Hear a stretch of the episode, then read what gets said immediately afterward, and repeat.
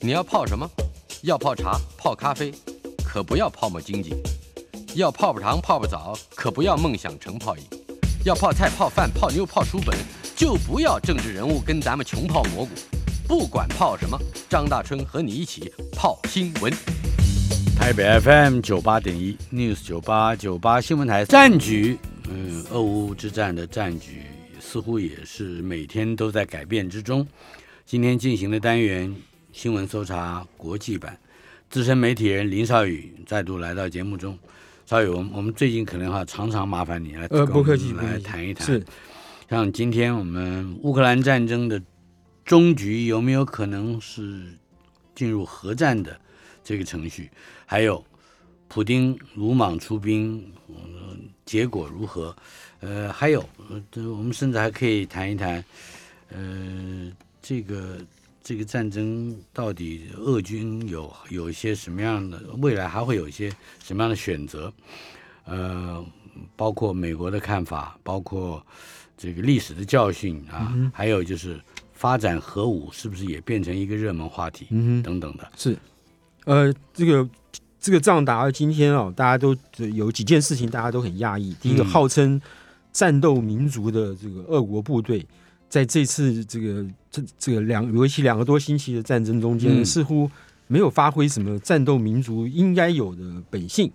然后呢，大家也怀疑说，第一，俄国在战前标榜他会打一场这个混合型的战争，就是结合网络跟这个实体的这个嗯军事、军事武力打一场这个不一样战争。结果大家没发现网络战争在哪里，发挥了什么功能？除了有一次俄国的骇客把这个乌克兰政府的网站上网站也搞搞的这个到这个宕机之外，嗯其他都没有看到有什么有什么杰出的，没什么的。表现。对乌克兰乌克兰的这个电力供应，除了那个核电厂那个那个那个意外之外，基本上都还大体无余啊。嗯哎，这个是怎么回事就不知道。第二个是呢，乌克呃俄国的空军比乌克兰空军要强势很多。嗯嗯，然后呢，在这次战争中呢，他理论上他他可以早就呃把这个空优夺取过来。他有了空优，他就不怕这个不怕这个这个这个乌克兰的这些地面上那些防空武器啊，他就可以比较不忌惮一点。嗯，就这次俄国空军甚少在乌克兰的这个领空中出现，偶尔可以看到这个一架飞机或者是两架两架飞机这个这个嗯编队这个出任务，可是很少看到是两架以上的这个这个编队出来，嗯，这又是怎么回事呢？所以大家都怀疑说，这个第一个，普京可能在真的是在打打一场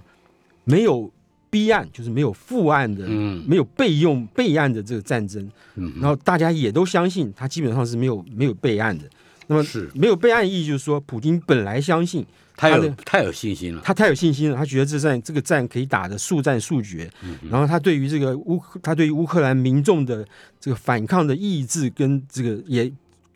严重估计错误。然后他认为他可能这个来了以后呢，乌克兰百姓是这个这个弹石胡将以迎王师，就嗯完全、完全不是这么回事儿，让他现在深陷泥淖。那这个普丁呢，又是一个这个强势又要爱面子的人，很骄傲的人。是，在这种情况之下，他不愿意这个这个重新考虑他的这个作战目标，他反而加码演出，然后呢，继续用强势的兵力，而且不分军方、军队、军人的目标、军队的目标以及老百姓，就一一体的轰炸，这是更更让国际社会呢对他这个延迟谴责啊。那么在这种情况之下，普京要找台阶下，就算今天西方国家找替他找到台阶，他可能都很很难下台了。嗯哼，那在这种情况之下，呃，所这个几乎所有的西方媒体都在不同的时间讨论过一个问题，这个问题就是，嗯普京会不会用核弹是去这个快速的开启核战。开启核战，快速的解决这个战争？这才这可能是他唯一能够接受的呃下台阶了。嗯可是这会对这个不不不管世界其他地方，至少对乌克兰境内都是一个这个非常难以接受的一个浩劫。嗯那么当然没有人现在说的准普京会不会用，就跟当初几个月呃一个多月以前，没有人说得准普京会不会出兵是一样的。那个时候大家都说，普京不会把这么理性算计人、这么冷静的人，这个这么有这个这个国这个战略深度的人，他怎么会算不到这个出兵对他来说是一个这个最坏的选择呢？等等，结果他还是出兵了。嗯那同样，我们现在用理性的角度来看，是怎么样怎么样想，呃，动用核弹对普京来说都不是一个上好的选择。嗯动用如果一旦动用核弹，就算他今天动用的不是战略核弹，而是那种杀伤范围小面积的战术核弹，一样也是核弹，嗯对一样会引起全世界的谴谴责。那么他在战后这个这场战争就算结束以后，这场就算这场战争。这个他把这个乌克兰打的这个国家贫困不堪，一摊一团烂摊子丢在那边不管，然后他回这个俄，他回到俄国去当他的这个俄罗斯的这个继续当王，嗯他还是他因为这个核弹事情，他一定会让一定会让他这个他以及这个国家变成一个国际上的孤儿，变成一个没有人愿意理会，至少一段时间很长一段时间是没有人愿意理会的，不愿意跟他有任何的往来，不要说什么财经或经济上往来，其他往来都不会有的。这个这个孤立的国家，这个对他或者对这个俄国来说是好事吗？不见得是好事。那么这是一个这个这个在这场战争发生到这边，我们可以看到这个这个国际新闻这个大部很已经开始在讨论嗯嗯。动用核弹这件事情到底有没有可能？但是美国的媒体啊，而且而且特别是意见领袖，对于普丁的如何去进入到终局，呃，好像也有一些猜测。是呃，Freeman 就是其中之一弗里曼对，Freeman 在今天早上的《纽约时报》，呃，他有个他有个专栏，他、嗯。哦，他最近专栏写的好勤快，嗯他以前一个礼拜写两篇，最近天天都有，他大家也很兴奋吧。这个他有个专栏，他写到这个普丁的这个最后呢，只有四个选择，这四个选择其实就只有就是一个选择，嗯。这四个选择是这四个选择是，要么你早早输，要么你小输，嗯，要么你晚输，要么你大输。等一下，早晚输中间还有认输的意思，对不对？早一点认输，对，没错，或者是小输，对，没错或，者是晚一点认输，但是是大输。对，他说小输呢跟早输呢，可以带来的是你少受到一点羞辱；嗯你晚输呢跟大输呢，要带带给带给你长远的羞辱。对，或是重大羞辱。这等于是四个选四个选择变成两个选择，那总结呢就只有一个选择一个选择就是输。那当然这个呃，这也许过度乐观的过度乐观了，我就觉得。苏俄的这个地面部队的实力呢，因为现在是受到他的后勤补给的这些这些缺失，让他没有办法很快速的这个移动。可是他他这个他这些这些问题，只要美国不出兵，那么一他就他就一定可以解决的。嗯那他的问题在于说，他解他解决这个问题之后，他有没有能力的去去攻下俄罗斯呃乌克兰所有的大臣？就算他有能力攻下这个大臣，他现在再去基辅成立一个成立一个傀儡政府。第一个，现在有没有人愿意当出来当他的傀儡呢？这是一个问题。第二个是这个傀儡政府呢，这个到底有没有能力去代替他看守乌克兰这个这么大的国家？嗯也是也是个问题。那如果这个傀儡政府，因为现在民民心都不在他这边嘛，嗯那这个傀儡政府如果没有能力代替普京去看守这个国家的话，那普京现在这个派在俄呃乌克兰的十五万大军，有人说二十万大军，他就回不去，对，他就必须每一个人都继必须继续留这个乌克兰。嗯那普京的经济现在已经被这个西方国家的制裁搞得很惨了，他有没有能力，有没有办法去继续喂养这一批这个在国外作战的部队？那再来是呢，这个他跟中国的关系呢，前一阵子是非常好的，那包括这个这个这个这个习近平啊，中国外交部都这个力挺他。那么在这种情况之下，他显然也得到了中国的跟中国方面取得一些谅解。嗯那谅解就是他把原来驻扎在中俄边境、长长一块中俄边境，在驻扎在西伯利亚的部队调到乌克兰来，是去担任这个这个攻击乌克兰任务。嗯，这已经是把中国当成很亲密的对，战略伙伴了。我对我信任你，我就嗯对你非常放心，我才会空着这个那个那么大那么大那么长一个边界，这个这个等到战后再来说。嗯如果说今天他打败了，中国会继续对他这么友好吗？那也许会暂时会，可是那这个他跟中国关系一定会产生质变。那这个质变会到什么时候变成量变？会产生量变变成质变呢？嗯那就不知道了。你刚刚提到的这些，呃，傅里曼的早一点书、早一点认输，或者是小书，以及晚点认输会大书，还有更具体一点可以来谈论的内容吗？呃，有，他说呢，呃，他库里曼说他担心的是，他现在担心的是呢，一个强势的，他担心的不是一个强势的普丁，嗯他反而担心万一这个普丁因为这些种种出兵的造这个以导致的种种挫折，他变成一个弱势的普丁的时候，反而会变更变成更形成困兽之斗。嗯嗯，他会什么样的法子都会用出来。那就是说，那意义就是说，他担心的是，在做困兽之斗的普丁会用又会用核弹来当做他最后的这个这个终终局的武器。嗯嗯，对，这是他担心。你刚刚提到的还有就是乌克兰方面，嗯哼，呃，对乌克兰而言，早年放弃了他所拥有的核子武器，是。呃，应该现在想想有一点后悔。呃啊，我会吧？有些呃有部分的乌克兰官员，比如说乌克兰前国防部长，嗯他在这一次这个这个战争爆发之前，就是情势相当还在还处于紧张的时候，嗯他就跟这个别人告抱怨说呢，我们当初呢实在不应该把那些核武器，包括核弹头，嗯，包括那个长洲长城的洲际弹道飞飞弹，还给这个俄俄俄罗斯。嗯他说我们现在就就算我们不拿这些这些东西当做武器使用，它上面的铀都也是一个也威慑的对工具嘛。对，也是一个威慑的工具。它上面的铀也可以给这个给乌克兰乌克兰用，这都都是好事啊。嗯然后他说最近呢，我们乌克兰后来三这个常常三不五时呢，就有人就有人来跟我们说，哎，我们可以你为了保护你的安全啊，或是怎么样怎么样，什么为了什么事情呢，我们可以签一个协议啊，可以保证你的安全。他他就他他就会跟这个来访的客人说，我们已经抽屉里面已经有一大堆这种文这种纸张了，不不不劳您烦心。抽号码牌，你去抽号码牌。是是是，所以乌克兰这件事情呢，呃，这个的确是一个历史上反讽啊。那么他们乌克兰那个时候呢，跟白俄罗斯、跟这个哈萨克哈萨克斯坦，现在叫哈萨克斯坦共和国，那三国呢，在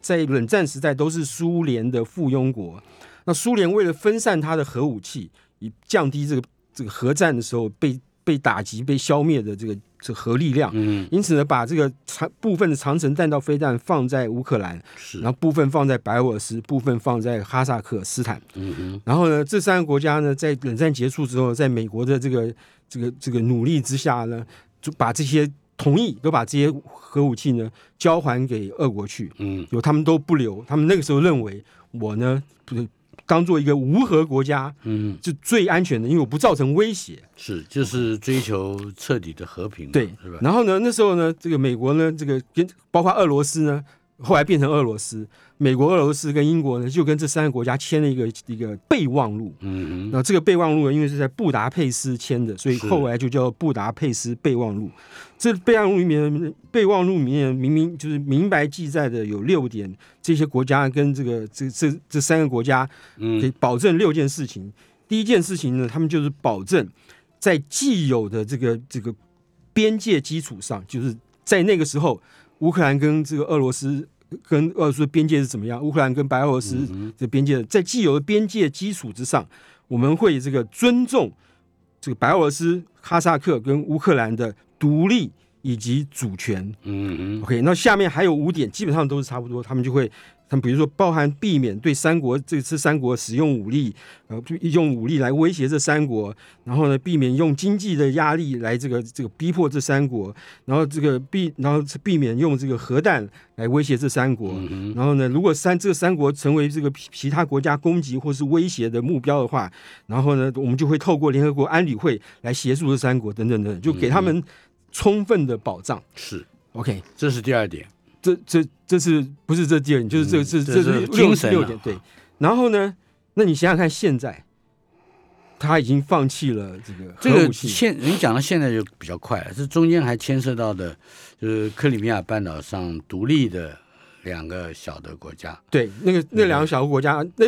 那两个小小的国家是乔治亚共和国的嗯国家。乔治亚共和国那时候没有在这个布达佩斯协定哦的包包包括范围之内。不过呢，在克里米亚嗯这件事情上面，克里米亚在在这个这个在他这个被呃被这个被俄国这个这个这指点要求公投独立之前，嗯哼它一直都是乌克兰的领土，都是是乌克兰一部分。那么乌克兰那俄国为什么去这个侵犯用公投的方式，鼓励他公投的方式侵犯乌克兰主权？这明显的违反当初的布达佩斯备忘录的这个记载嘛。嗯然后呢，在克里米亚这战争的时候呢，那个俄国的外长就是现在也是现在的外长拉夫罗夫，他说，当初我们签的协议只有一条，不是六条，我们给这个乌克兰这三国安全保证就是一条而已，嗯就是不得动用核武去威胁这些国家，其他都没有啊。可是这俄国人是这是真的是空口说白话，因为那个那个文件是公开的资讯，嗯嗯就在那个时候都已经是公开的资讯。传统武力也包括在内，经济经济的对压制也在外，包括在内核弹也包括在内。嗯他把六条呢，只说我只承认其中一条，其他都根本不存在。这就是这真的是空口说白话。那如果是这样，那今天普京就更没有能，应该是更没有权利，或者说更没有资格去说，哎，我们要有有核核战的准备什么？嗯、他可以不，他他普京是向来不会去遵守这些这些这个过去的这给他给给他带来的压力或者是钳制啊。他今天要做的是恢复到帝国时啊不冷战时代俄罗斯嗯哦苏联帝国的这个荣光跟苏联帝国的影响力。乌克兰既然放弃了核子武器，嗯，也感觉上好像就是坐以待毙了啊。是那么，呃那这个中间还牵涉到其他的国家在乌克兰当初的这个选择之后，有些什么样的体悟？是尤其是有能力制造核弹的国家。对，没错。那么呃，在前两天呢，呃，一个英文的媒体叫做北韩新闻，它是一个网站，它是一个英文媒体，专门报道跟北韩有关的大大小小的事情。设置在哪里呢？这应该是在美国，嗯对。然后呢，呃，它不是在北韩境内，啊，不是但是它叫北韩新，闻。它叫北韩新闻，对，N No N K News。嗯哼，North Korea No News，是然后呢，他就访问了一个人，他是这个人是南韩前驻这个呃乌克兰。乌克兰的大使，嗯，然后呢，他是南韩外交部的这个俄国问题专家。是他在这个当乌克兰大驻乌克兰大使之前，他曾经在俄国驻俄罗斯住了十年之久，就派驻在俄罗斯做事哦，但是基本上就是这个俄国问题专家，就是是不会错的。然后他现在已经退休了，他现在在联合国、联合国下面的一个一个单位做事情。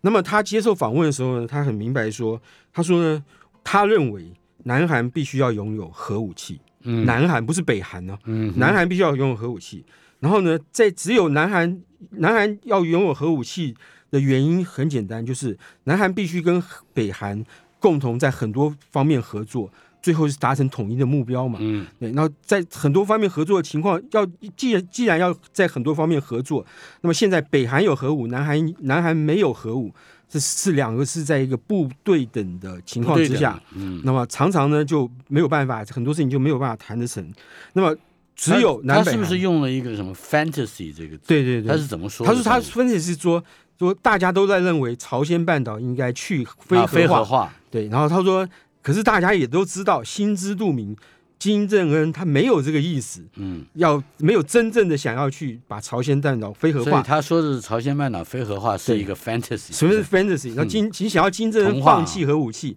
也是根本就是一个不可能的事情，因为他就是他就是核武器已经在历次的冲突里面，或历次的这个西方国家施压里面，证明了核武器就是北韩的救命单。嗯啊，对，就就好像就好像云南白药里面那颗哼，最后那颗，红丸，对对对，一样。对，所以他怎么可能放弃呢？他不可能放弃啊。嗯哼，呃，那个云南白药是我我我想的 比喻对，。我想吓一跳，那是核弹吗？对对，因为我从从从小就听到那里面有一颗药，嗯，什么病都可以，什么急症都可以对治。，可是我从来没吃过，我不知道。嗯对然后看过，很想吃，不知道对对看过看过长生丸。没错。嗯然后呢，呃我们刚才讲到哪里？对，然后他，说，就就我现在要讲的是韩国民意如何，就是老百姓发展核核武与否，跟老百姓的这个自觉的意志是很有关系。是呃，最近其实韩国民民意基本上支持南韩，就是韩国是一个核国家、核武国家的这个趋势在过去几个过去一年之中其实是蛮明显的。嗯可这一次受到乌克兰战争的影响，那么在前几在前几个月，他们做有一次南韩做的一个民调显示，这个民调结果非常有意思。他说呢，他第一个问题是问说，如果说今天南韩愿意自主研发核弹，嗯而且有可以自主的操控控控制这个核弹嗯的话，你会支持吗？结果是百分之七十一的南韩民众表示支持，哇，很高很高的一个。比例对，嗯哼然后接下来他问第二个问题：如果说今天在两个选择中间给你选一个，第一个是像第一题问的，你可以自主研发跟控制核弹；第二个问题是说呃不会，美国改变政策，把美国的核弹运到南韩来保护南韩的民众，你会支持哪一个？好，答案等一下呃揭晓。我们今天多一点时间来看看乌克兰战争。刚才讲是讲到了和朝朝鲜半岛，呃，非核化是一个 fantasy 啊，是。一个可能这个这个传奇或者这个童话，但是在举行过投票，也就是说应该说是民调嗯哼嗯之后，呃，您刚刚讲第二个民调的问题是，如果美国人愿意透过长城的呃弹道飞弹或者什么来支援，不是他把核弹放到南韩来，对。他现在核弹是不会没有到南韩去，嗯哼他是透透过他的核武保护伞延伸给延伸到韩半岛，嗯。保护南韩。那么这个人家会说你核你你飞弹从别的地方飞过来，这缓不济急，也许会缓不济急，也许来干脆就在就把美国人在韩南韩布置核弹头，对，没错，这个对金金正恩来说也是一个很大的莫大的威胁。嗯，如果这样子的话，你还那你愿意支持，还就愿意支持自主研发跟这个控制核弹，或者说你就愿意接受美国人来这个嗯把核弹放在我们家门口，保护我们保护我们南韩的民众的生命财产安全，嗯你愿意这个哪一个？那结果啊韩国人怎么？韩国人说愿意支持自主研发、自己控制的民众也有百分之六十七。哇，那这个这个投票就意味着是对美国的不信任。对这个投票基本上有好几有几个意义。第一个就是他不他不相信，至少民众不相信，万一南南韩韩国受到朝鲜的威胁的时候，嗯不管是不是核威胁核威胁，你会你会来真的真的会来保护我们。嗯，第二个事情是，那么他们也认为。这个中国的中国的威胁是将来最大的，最对南韩对韩国来说是一个最大的威胁。嗯那么在第三个呢更现实，因为拜登在这个这一次的呃乌克兰冲突或乌克兰危机的时候，他迟迟不愿意派兵，他到现在都不愿意派兵去乌克兰帮忙帮忙乌克兰打仗。嗯，有一个有两个原因，一个原因是这个这个振振有词的拿法律来来做来做文章，就是说嗯因为这个北约这个乌克兰不是北约的成员国，是。所以他没有法律义务去这个去出兵，或或是参或是由北约出兵去帮助这个乌克兰。嗯哼，第二是说呢，如果说今天他美国派兵去去乌克兰跟俄国打仗，打起来的时候，因为美俄两国都是这个世界的核武强权，嗯。在在在这种情况之下，很容易美越美俄冲突以后就会演变成第三次世界大战。嗯，不会收不能收拾了。对，甚至是核武也超核武有动用核武的机会的第三次世界大战。在这种情况之下，对对这个全世界都是个灾难，所以他不愿意不愿意派兵去帮助乌乌克兰。在这种那韩国民众听到拜登这样的这个逻辑想法，他会怎么想？嗯，他会韩韩国民众大部分认为说，今天韩国处韩国人一定马立刻想起来阿富汗嘛。对对，没错。然后他基基本上他讲说，今天韩国处在这个中国跟美国这两大之间，本来就难为小了。那么嗯，平常没事的时候，韩国还可以骑骑墙，可以这个 这个在在某些方面呢说哦，我是这个赞成美国的想法。是，另外一方面，我去尽量跟中国大陆做生意。对，可是呢，这当这两个大两个大国起争端的时候，我就必须，我就很难再继续骑墙下去，我就必须去这个这个找一靠一边，不然的话我就会更难做了。平常的联合军演无所谓，啊对没错或者说已真的经已经让人不舒服了，对对不对？真的起冲突的时候呢，那有人有人那个有人就有有人就认为说，在这种情况之下，我必须我我我要必须要两两边要选择其一去靠，一边是呢这个这个西欧国家或西方国家，呃标榜的自由主义啊、人权啊等等等等，另外一方面是标榜独裁跟集权的中国跟俄国。那对韩国来说，理论上他应该会去靠到美国那边，嗯可是他就会密立即立即面对来自另外一边的压力，中俄的压力。那么他有一个有一个这个刚才讲到那位呃前南韩驻乌克兰的大使，他就说你去看看地图，去看看地图，有全世界有哪一个国家像南韩一样处在这么不利的地理位置？嗯就是一边就是来自于中俄两国的威胁，两个核武强权，嗯另外一边是美国要延伸它的核武保护伞才能够这个到达的地方，然后还有一个这这边中俄那边还有一个北韩，嗯三个核武国家对着它。你去看看全世界有哪一个国家是像南韩这样子？还不要忘了，他跟日本也搞不好。对对，他都可是至少比这三个国家好一点。嗯哼，对，那在这种情况之下，所以他们就认为说，OK，那如果拜登这个逻辑他也被现任或是下一任政府也继续继承的话，那南韩没有选择，他只能致力发展核武，而且核武要有能够自主控制，他才能够生存。对南韩来说，发展核武是他生存的必须的之所需。嗯那么在南韩发展愿意他发展核武的时候，如果他真的成功了，我觉得机会至少暂短时间之内是不大的，美国一定会看得很紧。嗯如果他有一天真的给他搞成的话，下一个觉得我也要的，我也要的国家是谁？嗯就肯定是日本，对不对？那么日本呢，有没有核能力研发核武器呢？据这个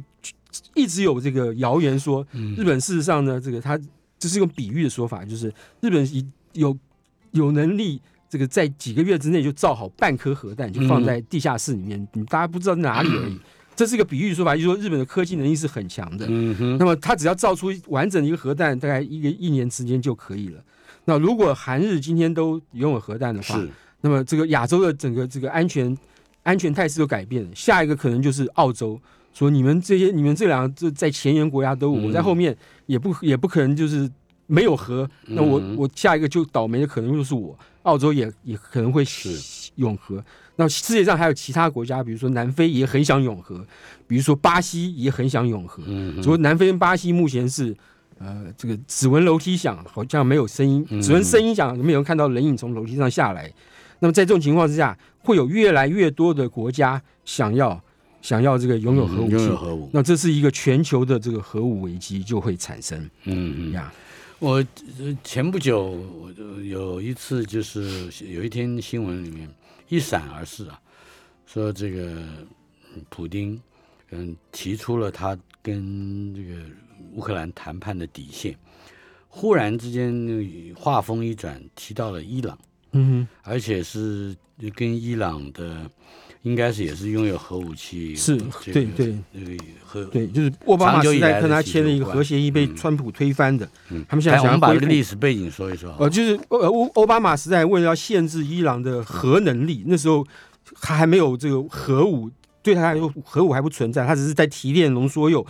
储备提炼浓缩铀，将来要做核弹用。嗯那那时候呢，美国就跟西方国家商量说，这个我我们要限制伊朗的核能力，然后就跟在反复的谈判之下，就跟伊朗签了一个核协定。这个核限制核能力的协定呢，是规是让它这个在落十十五年到二十年之间呢，它的核浓缩铀的数量不能没有办法成长，就是延缓它未来制造拖长它未来制造核弹的这个时间。是然后呢，在这种在这段期间呢，这个用经济解除经济制裁来帮助他伊朗的这个经济恢复，这个这个繁荣啊等等等等。嗯可是川普上来以后就把这个核协定给推翻了，是，然后呢，这个川普呢施加更大的经济压力给伊朗，伊朗就搞得这个呃民不聊生，嗯基本上可以这样说。是然后呢，拜登上来之后呢，想要恢复欧欧奥巴马时代那个核协定，可是这个谈判一直都很不顺利。大概在八个月之前呢，两边还为了这个为了这个谈判，那个美美国有没有资格上桌谈判这件事情呢？是伊朗说我不要跟你同同桌谈判，你要谈判只有到隔壁房间去，我要跟俄国、中国、德国这些国家谈，然后他们去传话。而且好像还是在另外一个旅馆，不是在隔壁房间，所以他们那时候关系搞得如此之糟。可是呢，就在二月中的时候呢，双方美美伊两国的这个这个负责谈判官员都出来说：“哎，我们现在就差最后一步了，就就可能会有突破性的进展，嗯就可以签新的这个核核能力的这个协议。那基本上就是说恢复到奥巴马时代的这个限制的方式，然后呢，这个这个美国跟西方国家呢解除大部分的制裁，让它经济能活络。那没想到，没想到本来也是参加主张要限制伊朗核能力的俄俄国国开始出来搅局了。那因为这刚好是在乌克兰战争期间，他受到西方的的嗯制裁。我们我们从这里这个点切入，俄国呃针对乌克兰这件事情，和一直有人在怀疑说，他可能他真正的目标不是乌克兰，真正的目标可能是西方国家的资本体系，他要打烂这个资本，或者现在说，哎，也可能他真正的目标不是乌克兰，而是在嗯伊朗这个核协议上，呃，做一这进一步的拖延。我我我觉得伊朗核协议对于这个俄国的这个国家利益来说，跟乌克兰战争失败或者乌克兰战争俄国风险受伤风险是差太差差很多的。嗯对他这个对他来说，伊朗不要成为一个核武国家，对他来说是比较有利的。嗯，他就他的势力就可以堂而皇之的进入中东。他现在进入中东，难免只有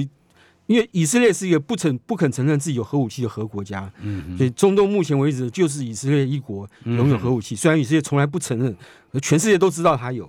那么除了这个之外，如果伊朗变成中东第二个拥有核武的国家，嗯那么俄国的势力就很难进到中东里面去发展。俄国现在在中东唯一的好朋友就是是叙利亚，嗯哼对，那叙利亚这个阿塞德基本上就是一个靠着呃独裁统治这个维持的政权，他在他也许在这个他的军队与他的领土在中东会有些影响力，可是出了中东，他基本上是一个没有影响力的国家。嗯这俄国也只能靠他。俄国希望扩大他在中东的影响力，他就必须要压制伊朗的核野心。嗯，这也是他当初为什么要进去去去。可是毕竟中跟其他国家乌克兰这件事情呢，是导致伊朗核协议胎死腹中。对，还没有开始用快了。嗯，也许他如果他真的搅局说我我他已经提出正式提出要求，他说我要美国的白纸黑字，要嗯要美国答应我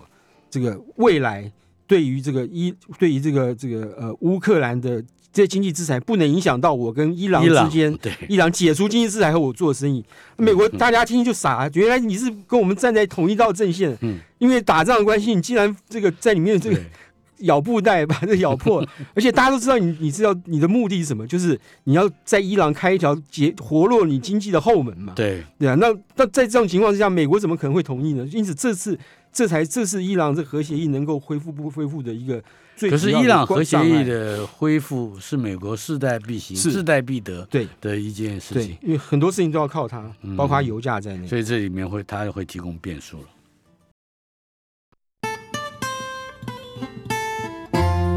FM 九八点一 News 九八九八新闻台，今天进行的单元新闻搜查国际版，访问的来宾，我们的老朋友资深媒体人林少宇。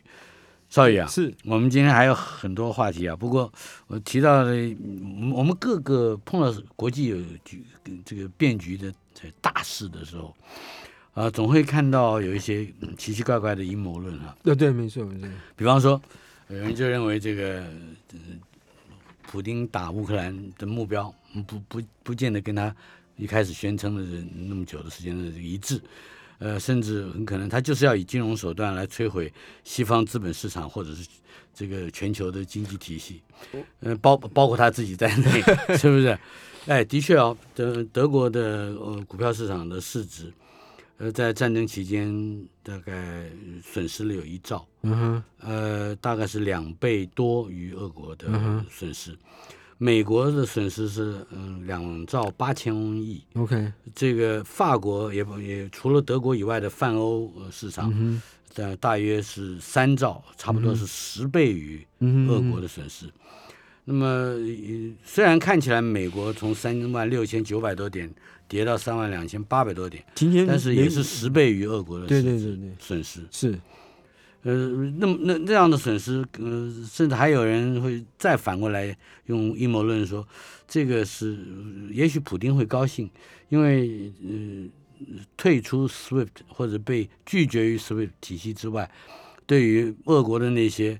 呃存在在呃普丁对面的那些政敌的石油大亨，也是一番痛击，甚甚至觉得嗯呃普丁应该会开香槟。庆祝庆祝，好，这些阴谋论不一而足了哈。是，嗯我我觉得嗯我觉得普普丁心中有没有这个野心，要把这个资本主义社会改造为社会主义这个这个社会？我觉得他是有的。那么他从这个二零零五年这种发表那篇著名的演讲说，嗯，这个二二十二十世纪最大的地缘政治灾难就是苏联瓦解。他讲了这句话以后呢，他就念之在之的就是要把嗯苏联瓦解这件事情给这个彻底的时间倒转过来，回到苏联苏联这个在冷战时代的这个影响力。嗯所以，呃，所以他他是这个有这个野心的。可是我比较难以想象，就是他用这种方法，就是设一个败局，嗯包括他自己在内，是把自己弄败，然后把这个嗯就全世界的金融市场搞垮，或是搞得至少暂时这个崩盘，或暂时损失很多，来来来达成这个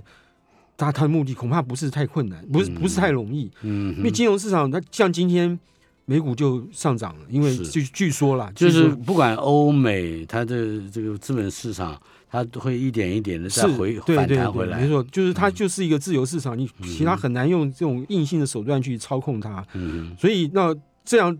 这两相比较之下，我觉得他对他如果真的有这个这个大战大战略的思考，他伤到的可能是伤自己比较多，伤到别人会比较少。嗯嗯，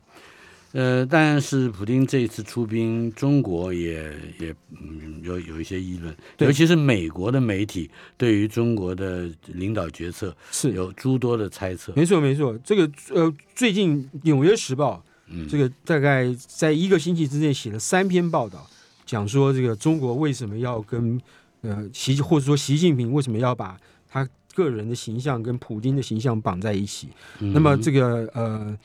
除了《纽约时报》的三篇三篇三篇报道之外呢，前新加坡外交部的这个他们叫做常任秘书，所谓常任秘书，因为新加坡是呃这个内阁制国家，是。常任秘书就是他们外交部里面最高的常任文官，嗯。是除了政务官之外，常任文官的最高阶，就是他基本上是管外交部的大小事情。嗯哼。然后常任文，他这个这个这个是个印度裔的新加坡人，他的英呃中文名就是直接翻译他的印度名叫考斯坎，嗯他是一个非常有名的作家，常常在这个呃这个英文杂志上写写外交部写外交专栏。他在日经新闻上写了一篇文章，他说：难道这个这个中国北京被普京给骗了吗？哎他的看忽悠了吗？等一下，他的看法跟赫鲁雪夫的孙女赫鲁雪娃正好相反。对对，没赫鲁雪错，娃认为没错普京是被习近平骗了。